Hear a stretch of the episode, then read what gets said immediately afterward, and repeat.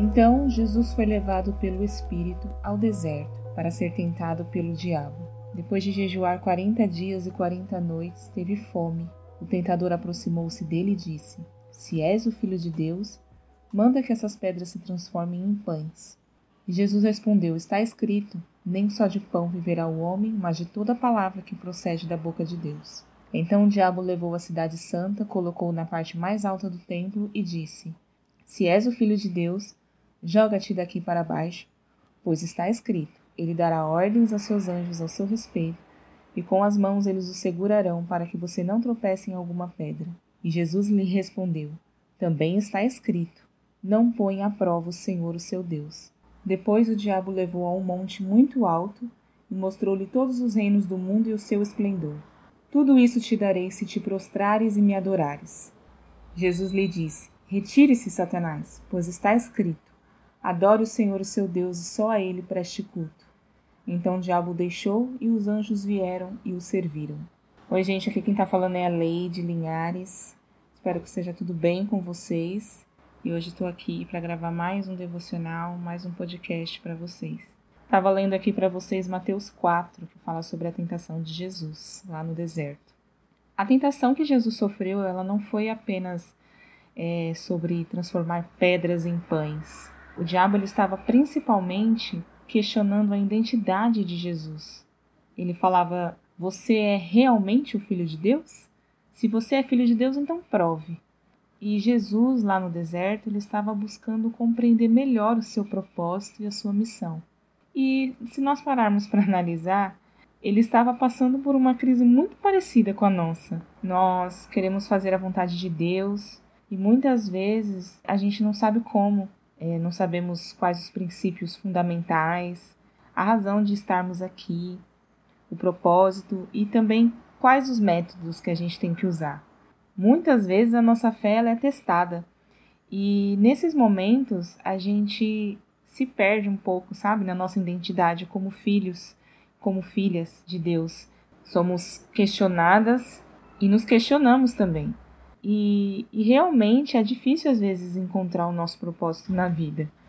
Mas Jesus, ele nos deixou um exemplo no deserto.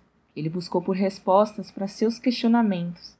E ele tinha essa certeza e a segurança do propósito dele, da identidade dele, baseada na palavra de Deus. Então, é só você analisar bem em Mateus 4, cada ataque do diabo foi derrubado com as escrituras, porque Jesus ele usou duas armas poderosas, a palavra e a obediência imediata.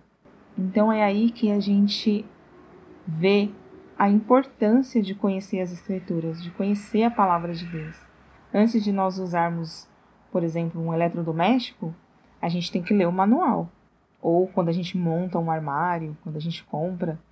E a gente precisa ler o manual para conhecer e saber como usar as ferramentas que está no pacote. E a Bíblia, ela é o nosso manual.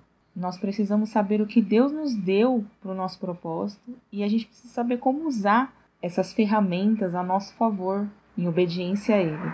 Ele nos deixou diversas ferramentas, diversos recursos, ele nos deixou poder disponível para nós usarmos contra né, os ataques do inimigo no nosso dia a dia. Então eu posso dizer, assim como você também, que eu sou o que a Bíblia diz que eu sou. Então, se a Bíblia é o nosso manual, então tudo que está nela nos pertence. Tudo que Jesus conquistou ali nos pertence. Então eu sou o que a Bíblia diz que eu sou. Você é o que a Bíblia diz que você é. Nós temos o que a Bíblia diz que nós temos. Então você tem que fazer o que ela diz para você fazer. Só que como que eu vou saber se eu não ler, né? Sabemos que Deus age em todas as coisas para o bem daqueles que o amam. Nós fomos chamados segundo o seu propósito. Nós temos as mesmas armas que Jesus usou à nossa disposição. E depois que o diabo tentou Jesus daquela forma, quando ele se retirou dali, logo depois, passou-se um tempo, Deus deu a ele tudo que o diabo lhe ofereceu. Se nós usarmos as mesmas armas que Jesus usou para os nossos próprios questionamentos diários, nós venceremos como Jesus venceu. Um agradecimento que a gente tem que ter é que nós temos o privilégio de ter a palavra disponível para nós. Em muitos lugares a Bíblia ela é proibida. Então eu oro para que o Espírito Santo incomode mais e mais pessoas a terem sede da sua palavra e buscarem por conhecimento dela. Que Deus nos desperte. Leia a palavra, guarde ela no seu coração e use todas as armas disponíveis para você contra os seus questionamentos. E eu espero você até o próximo podcast. Um beijo e tchau!